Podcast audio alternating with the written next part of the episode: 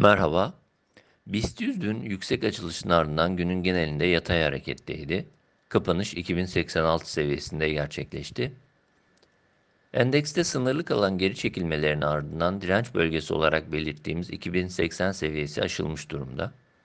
BIST'te günlük ve haftalık periyot için takip ettiğimiz tüm ortalamalar üzerindeki hareketin korunuyor olması olumlu teknik görünümü desteklemeye devam ediyor. Dolayısıyla endekse yönelik iyimserlik belirtmeye devam ediyoruz.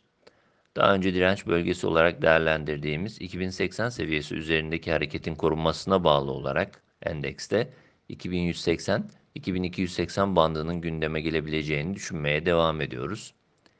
Biz de kısa periyotta yeni bir zayıflamadan bahsedebilmek için ise 2050-2025 bandı yakın destek olmakla birlikte 2000 seviyesi altına geri inmesi gerektiğini belirtebiliriz.